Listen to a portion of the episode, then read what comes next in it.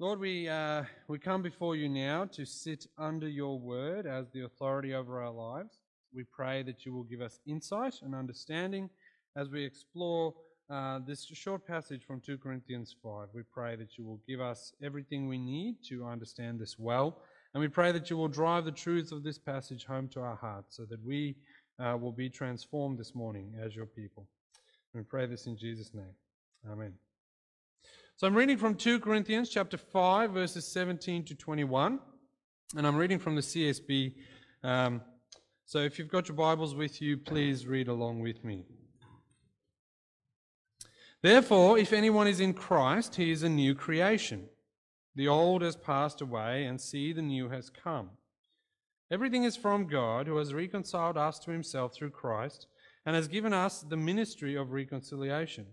That is, in Christ, God was reconciling the world to himself, not counting their trespasses against them, and he has committed the message of reconciliation to us. Therefore, we are ambassadors for Christ.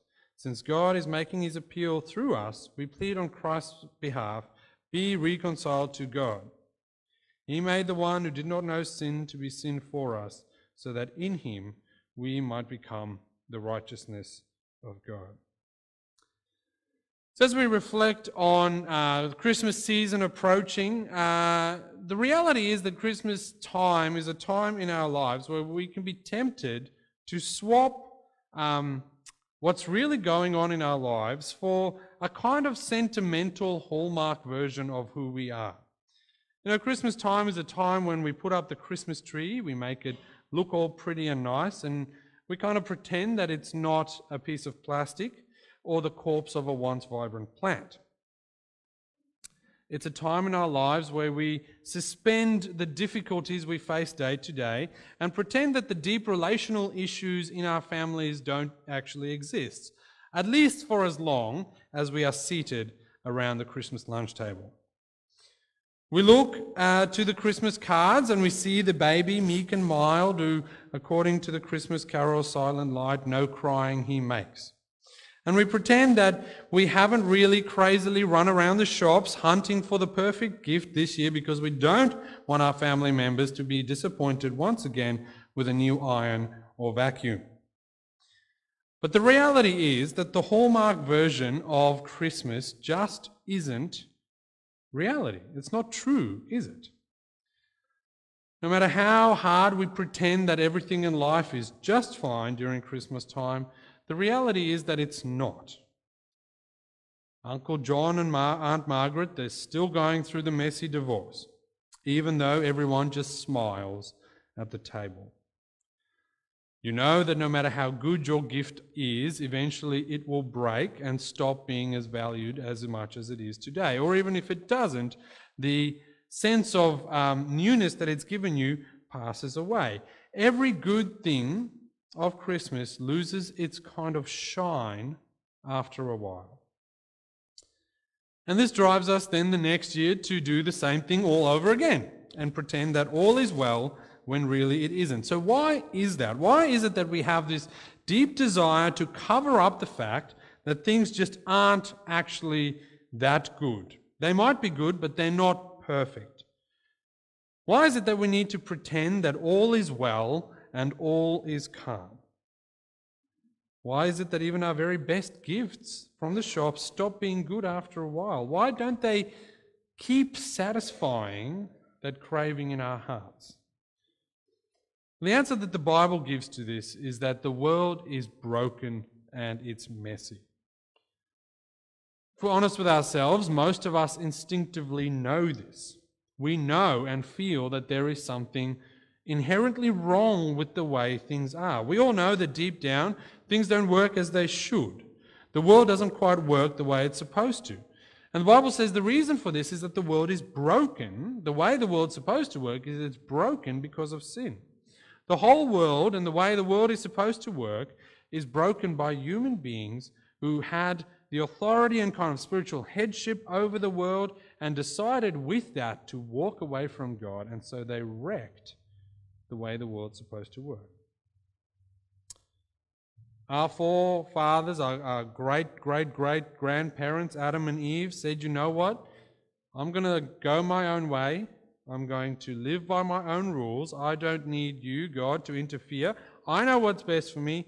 I'm going to have that fruit. I am free. I do what I want. I live how I want.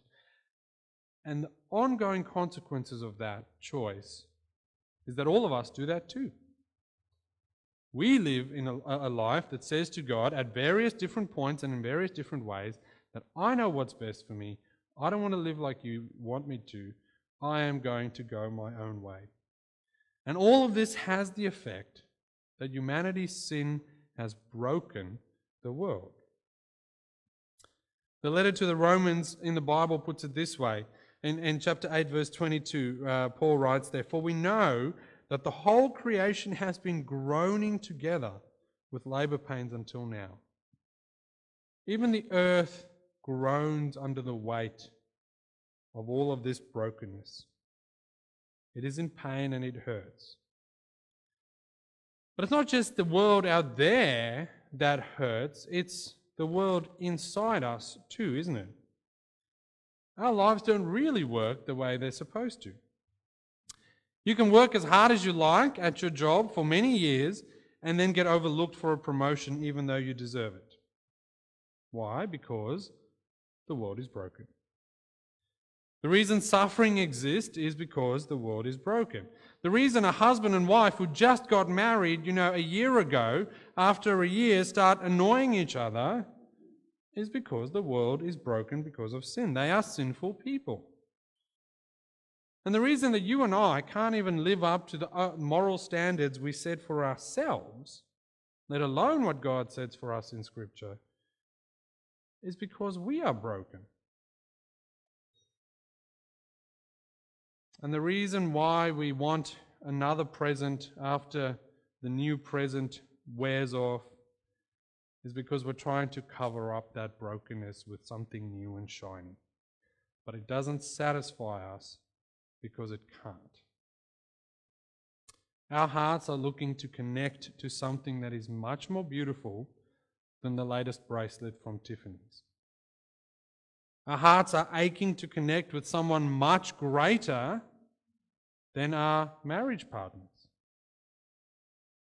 Our hearts are yearning for a gift that is so much more significant than the clothes iron you got for Christmas last year. We want to connect with God. We need it. We deeply desire it at the very core of our being because we were made to be in a relationship with Him. We want to connect with God, but we can't. And we can't because our sin has eternally separated us from God, and there's actually nothing we can do about it. No matter how hard we try, we cannot fix this root core problem. Sin doesn't go away. It is a constant throughout all generations, throughout all the ages, and it's the one problem with all the ingenuity that God has given man that we cannot fix. We need someone to fix it for us. We can't fix sin because we need a sin fixer, someone to come and redeem the world, someone to redeem us. And that, friends, is why Christmas is so important. That is why Christmas is so important. And we, we actually sing of this deep longing that we have every Christmas time in what I consider to be the most magnificent of all the Christmas carols, O Holy Night. The song says, Long lay the world in sin and error pining, till he, that is Jesus, appeared, and the soul felt its worth. A thrill of hope, the weary world rejoices, for yonder breaks a new and glorious morn. When Jesus comes, the old order of things has passed away. And that sin problem that we have had for all of human history finally has a solution. Jesus is the gift given in the form of a baby who breaks through the barrier that sin causes between us and God.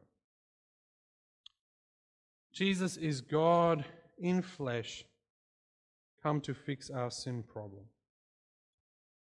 Friends, Jesus, when he came, he came, he was born in a stable. He came to be the true King of the world. He came not so that we can celebrate with gifts and not so that we can spend billions of dollars on presents and not so that we can have a holiday at the end of the year, but he came with a mission to fix that problem that for long lay the world in sin and error pining.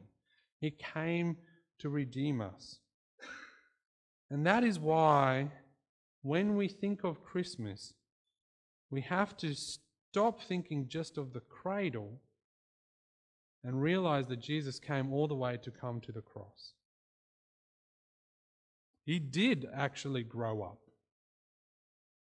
He didn't just stay a baby. And he lived a perfect life as an adult human being to stand and die in our place on the cross, to take our sin on his shoulders and to save us. We need at Christmas time to remember that Jesus needed to move from the cradle to the cross. And then he invites us to, to turn to him. And if you're not a believer with us today, can I urge you to take this step today? Maybe to talk to the person who invited you to come along today uh, to join us because you need to explore who this Jesus is. You need to turn your heart to Him, accept Him as your Lord and Savior too, because you need saving. You cannot fix your own sin problem. You have to leave the Jesus of the cradle and see Jesus on the cross. You need a Redeemer. Have you turned to Him? Because you know, when you do, Scripture, pardon me, Scripture tells us that you become someone new entirely. This is what our text tells us this morning. Therefore, if anyone is in Christ, that is, they've, they've given their life to God, they've said, Jesus, I want to follow you. I want you to stand in my place too. If you are in Christ, He is a new creation. The old has passed away and the new has come. Do you want to be a new creation?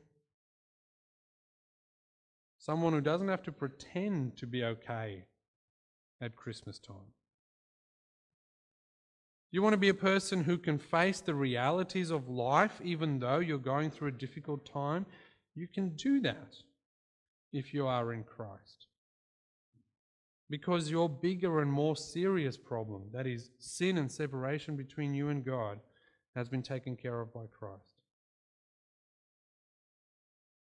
Do you want to be free from the burden of having to make Christmas a hallmark moment every year? You want to change from hate to love and from greed to gifted and from despair into, I assume it says hope on the other side? Then come to Jesus. Come and lay your deadly doing down, down at Jesus' feet, and find yourself made new. Because when the baby grows up from cradle and goes to the cross, and that gets applied to your life, then truly a new and glorious morn has broken for you as well. Come to Jesus and lay your deadly doing down and find yourself made new. Amen. Let's pray. Lord, we thank you that you offer this new life to us. New life where we can uh, live with the tension between this current reality where suffering is still true without having to pretend that it doesn't exist. Where we know that you've given us a solution both now to our, to our problems now, but to the far greater problem we have because of sin in the future as well. Lord, as we consider that one day in the future every knee will bow and every tongue will confess that you are Lord, we pray that you help us to be on the right side of history. We pray that you will give us the true faith to make you and to accept you as, as our Lord and Savior too. Lord, thank you that you make us new. We pray this in Jesus' name. Amen.